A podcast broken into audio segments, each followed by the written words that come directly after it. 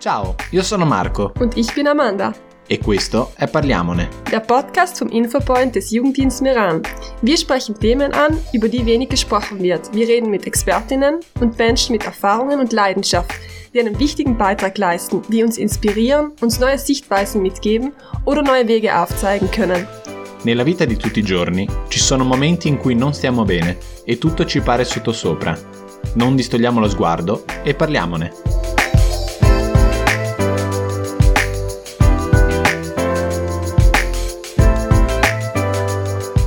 Con il progetto Parliamoci, Retum Romuald Rüber, nel corso degli anni abbiamo approfondito più temi legati alla salute mentale.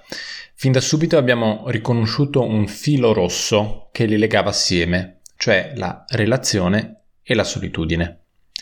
Oggi proviamo a parlarne con Marco Moretti, fisico, prestato all'informatica però, e cantautore per passione, che, che convive con quella che viene chiamata la malattia invisibile, cioè la fibrosi cistica. Ora, la parte più importante, Marco, è, cioè, è iniziare capendo di che cosa stiamo parlando. Quindi tu fai finta che noi siamo completamente ignoranti. Ovviamente noi sappiamo, siamo scienziati, sappiamo esattamente di cosa andremo a parlare. Però se ci parli di questa malattia invisibile, mm-hmm. che cos'è? La fibrosi cistica. Allora, la fibrosi cistica è un difetto genetico, una malattia genetica che si basa tutto su una proteina di membrana che in una persona normale è aperta e da noi è chiusa. Questo fa sì che il passaggio dei sali dentro la cellula, fuori la cellula, è sfalsato, non è regolare. E la, l'unica grande conseguenza che poi ce l'ho in tutti gli organi è che tutti i fluidi che io eh, produco sono più densi del normale, uh-huh. e mi dà problemi eh, fondamentalmente in tre macro aree: il pancreas, dove gli enzimi pancreatici eh, essendo più densi non riescono ad uscire dal pancreas e quindi io da quando sono nato devo prendere degli enzimi pancreatici extra, ok?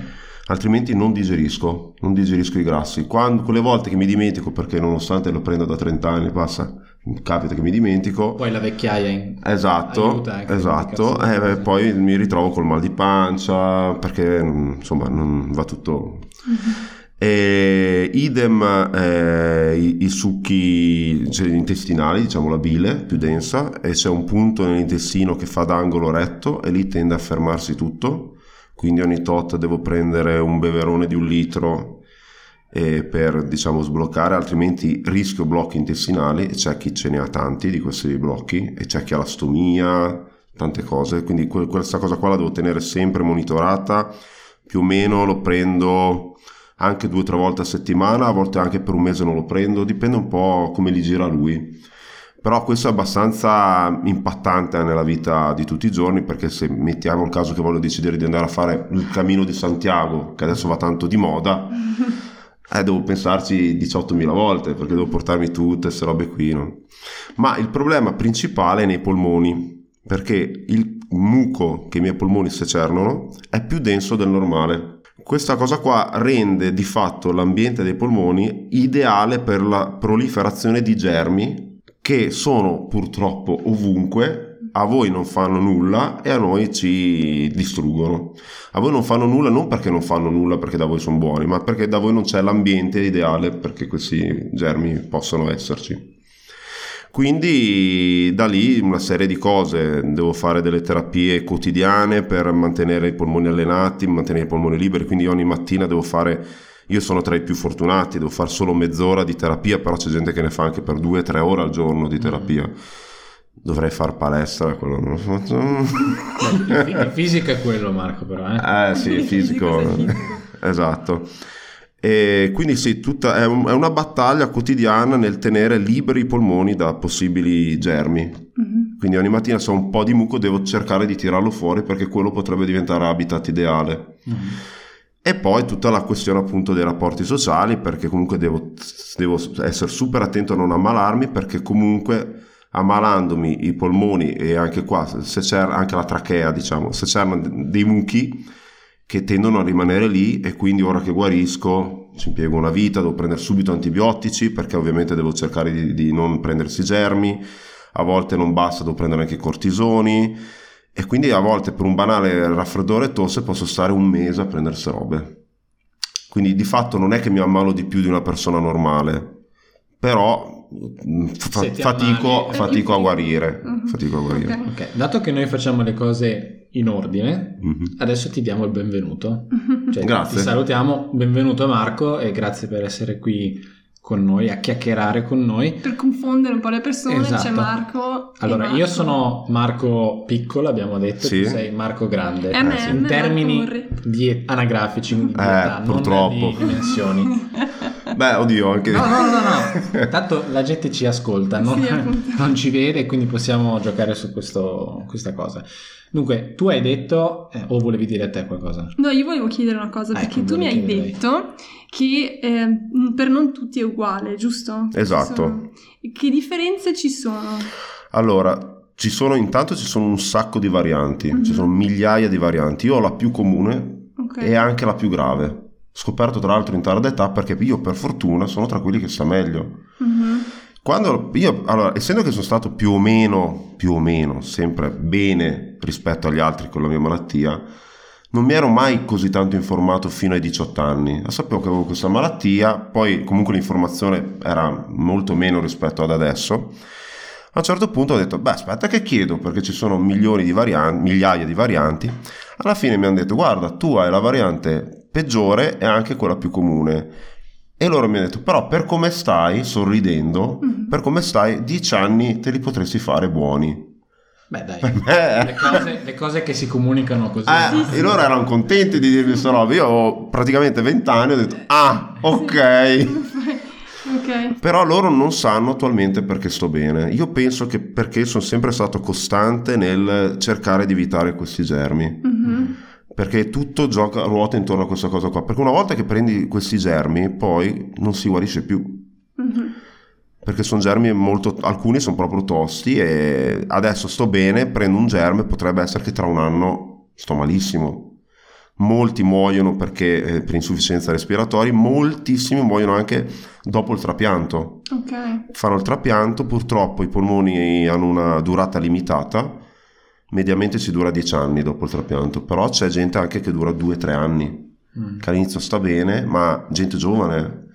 Io prima dei so- allora un'altra cosa da dire è che quelli con la mia malattia non si possono frequentare tra loro, perché ovviamente c'è molta più probabilità che quelli abbiano dei germi pericolosi. Voi no, ma loro sì. Quindi noi ci hanno anche fatto un film, Un metro da te, no? Che deve, questa storia d'amore di due persone che devono stare lontane tra di loro.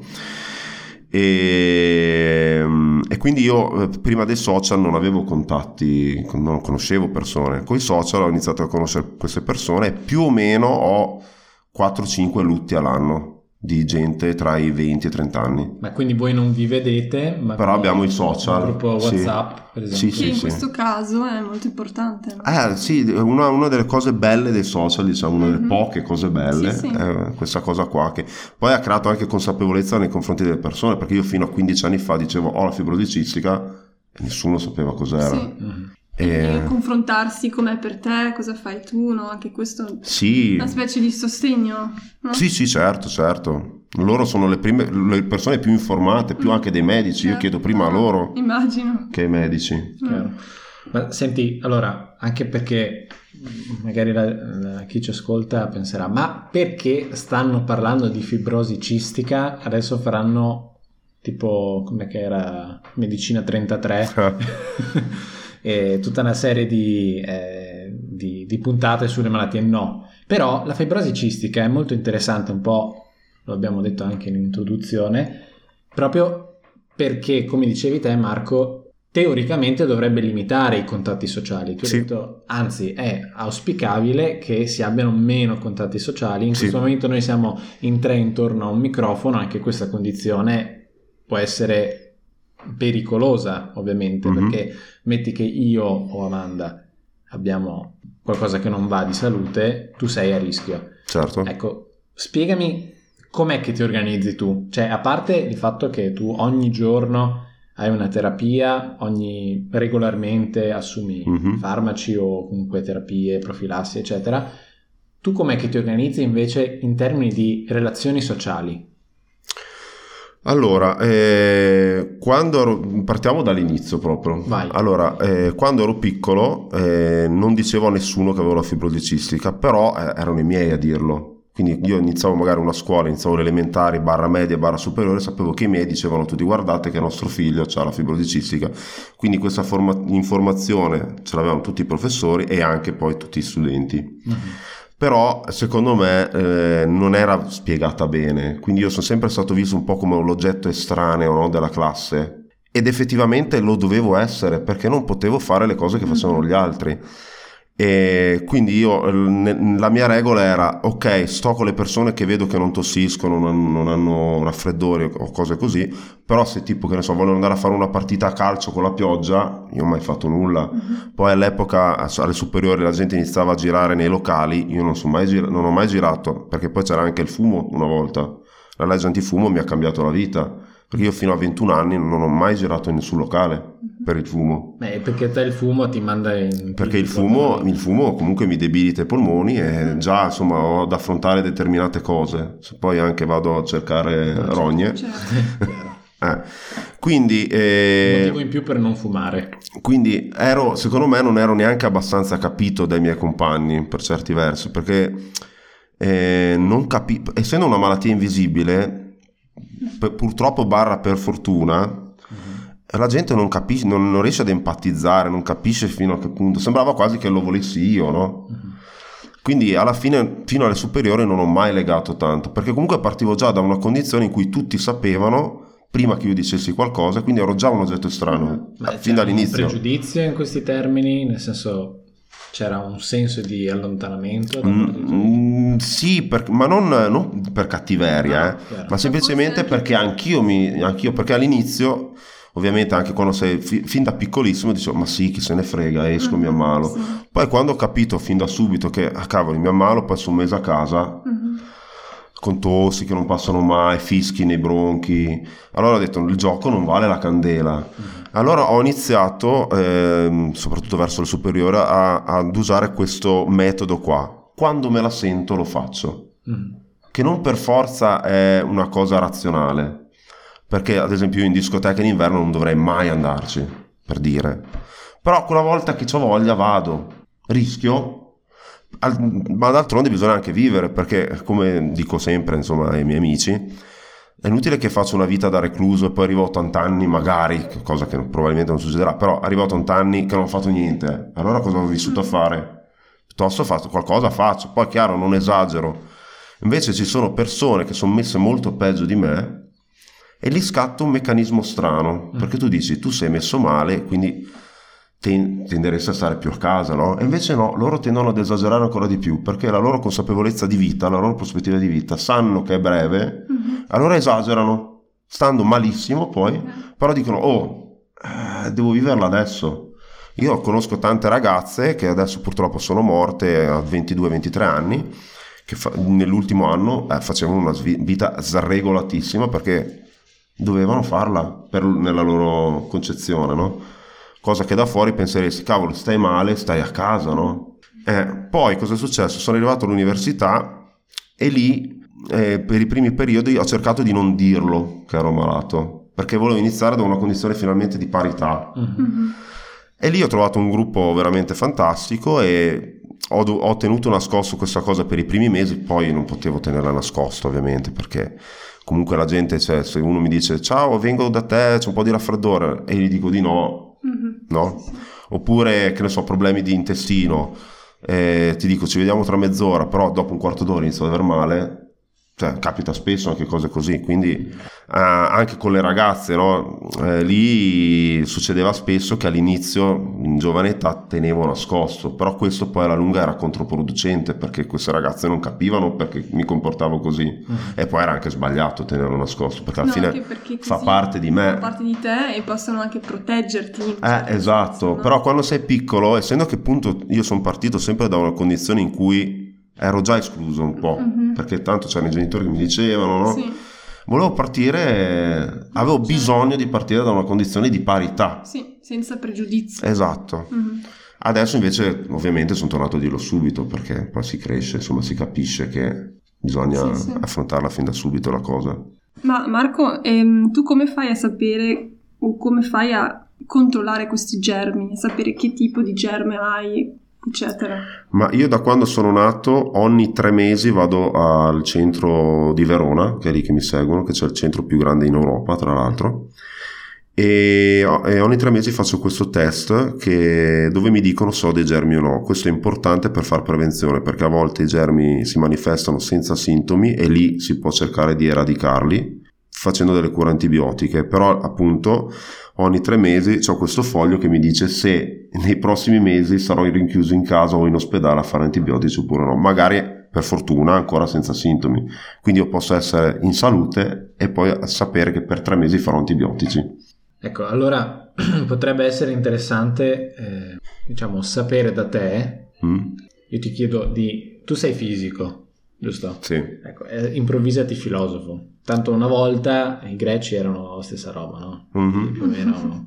Sì. Ecco. Per te, quindi, che cosa significa relazione? Dato che tu stai dicendo che mh, hai vissuto anche un'evoluzione, sì, o una crescita proprio in termini di relazione con, con gli altri. In tutti i sensi, quindi qual è, che significato dai? Perché adesso ti lascio parlare. Mm-hmm. Però perché questo può essere anche una, tu dai, la vedi da una prospettiva diversa per chi la dà per scontata la relazione. Io do mm-hmm. per scontato che se voglio uscire, cioè io in personale, però posso uscire con gli amici quando voglio, se non ho voglia non ci esco, con eh, ho i, i miei genitori, la mia famiglia, in qualsiasi situazione io La, la relazione è scontata. Invece per chi scontata non è, ok, perché appunto crea anche un rischio. Ecco, te, ho, te l'ho complicata soltanto la domanda, però cos'è la relazione per te? Un godere del presente assieme a delle persone a cui vuoi bene. È cosa che appunto, come dici tu, eh, molti la danno per scontata. Però essendo che io sono purtroppo spesso obbligato a stare a casa anche un bel po' di tempo, e quando esco e vedo le persone a cui tengo, per me è sempre più, forse più una gioia, perché è quasi una cosa guadagnata, no? Cioè il fatto che io sia qui anche a parlare con voi è frutto comunque di anni e anni di costanza, di cure, se no non sarei qua, eh? E quindi io la vedo come tutto guadagnato, come se fosse tutto guadagnato e come se fosse quasi un dono alla fine, no? Per me uscire con le persone è bello, poi mi piace farle ridere, fare cagate. Sappiate che Marco è serissimo, nel senso lui proprio è la serio. persona più seria di questa terra, non fa ridere a nessuno. Eh. No, non no. no, però questa cosa vale per gli altri che hanno questa malattia, però tu rappresenti anche tante altre persone con altre malattie, mm. no? Quindi non è scontato per anche tanti altri. Sì, perché a volte quando pensi al malato pensi sempre che ci sia una sofferenza fisica, mm-hmm. però poi alla fine c'è anche tanta sofferenza mentale, certo. no? No, no, per quello e poi non si vede sempre. Spesso, no? Io sono fortunato, però spesso ci sono delle persone che malate vengono lasciate sole. Mm-hmm. Perché non, non si ha idea che quella persona a casa da sola stia male a star lì da sola. Tutti pensano, beh, sta a casa, guarirà, poi quando guarisce torna fuori. Ma nel frattempo soffre. Poi anche perché c'è questa sorta di repulsione istintiva alla pietà, nel senso che uno dice sì, io provo pietà, devo allontanarmi, mm. no? Invece eh, proprio lì probabilmente noi, che come abbiamo detto anche tante volte, anche negli ultimi, nei primi podcast che abbiamo fatto, siamo disarmati, non abbiamo le competenze spesso per parlare di alcuni temi. Eh, qualche settimana fa abbiamo parlato di disturbi alimentari. Ok, noi non abbiamo le competenze, però una cosa la possiamo fare, possiamo parlare, parlarne, possiamo ascoltare, possiamo essere vicini. E questo alla fine è la relazione, no? E quindi ti rincaro la dose con un'altra domanda. Tu immaginati adesso a chi effettivamente invece si trova in una situazione proprio di solitudine, di ehm, avere anche una certa difficoltà a uscire da se stessi per chiedere aiuto, semplicemente parlar, parlare di sé, raccontarsi.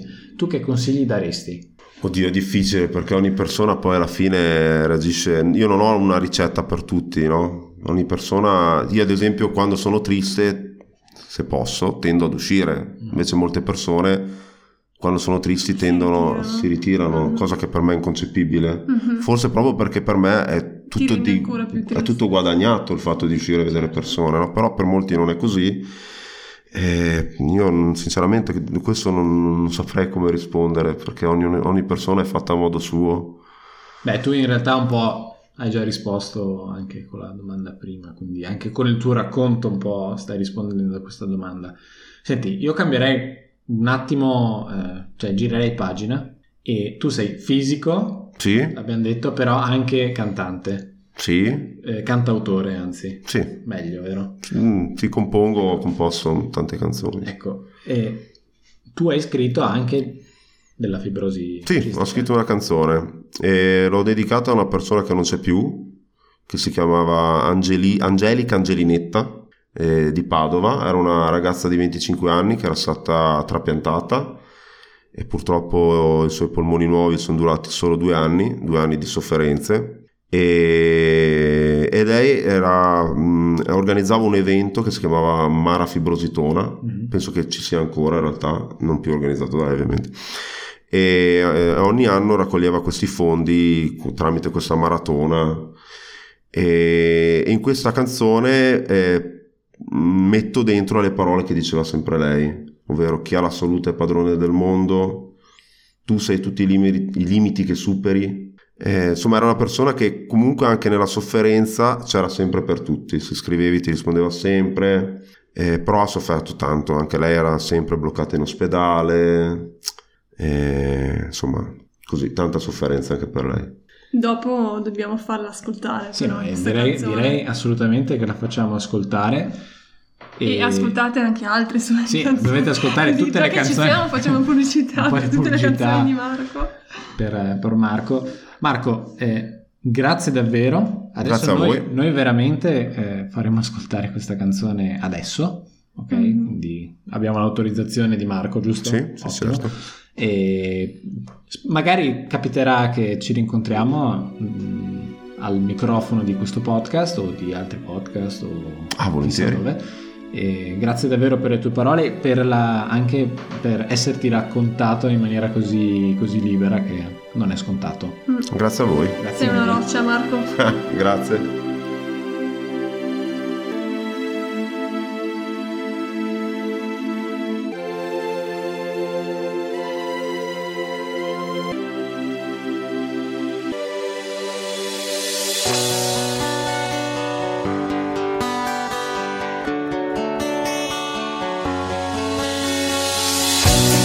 Chiamano guerrieri chi ci ha conosciuto ieri, come se la malattia fosse una scelta.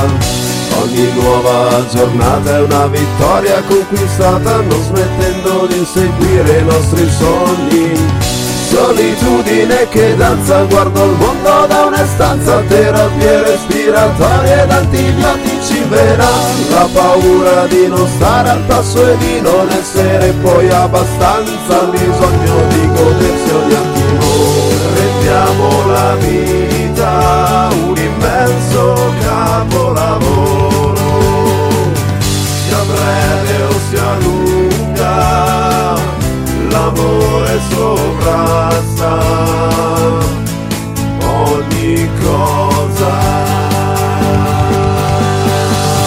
Chi ha la salute è padrone del mondo, fate battere i cuori, fate la differenza.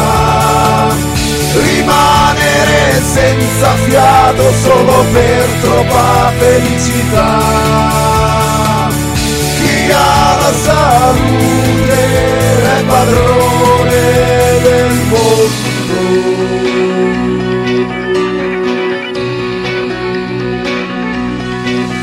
Condannato dal primo giorno, aspettativa di vita di pochi anni, ma con l'impegno e la ricerca sono ancora qua. Ho perso molti amici lungo il cammino, arrivati a dover fare un trapianto polmonare a soli vent'anni, oppure morire a soli vent'anni. Ed è per loro che dobbiamo guarire, fare in modo di trovare una cura, e così diventerà un lontano e doloroso ricordo, e finalmente potremo incontrarci tutti, slegati dalle nostre catene, e alzeremo le mani in alto gridando: siete tutto questo cielo. Rendiamo la vita un immenso capolavoro, sia breve o sia lunga, l'amore sovrasta ogni cosa. Chi ha la salute è padrone del mondo, fate battere i cuori, fate la differenza, rimanere senza fiato solo per troppa felicità. Chi ha la salute è padrone del mondo, tu sei tutti i limiti che superi, parole scolpite nella mente di chi ti ha conosciuta, entrando nei nostri cuori il tuo ricordo vivrà per sempre.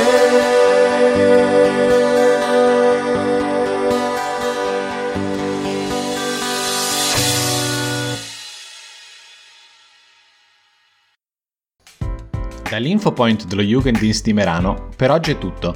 Scriveteci al nostro canale Instagram infopoint punto b z se avete feedback, critiche, se avete voglia di suggerire temi per le prossime puntate o se avete qualcosa che volete raccontare di voi.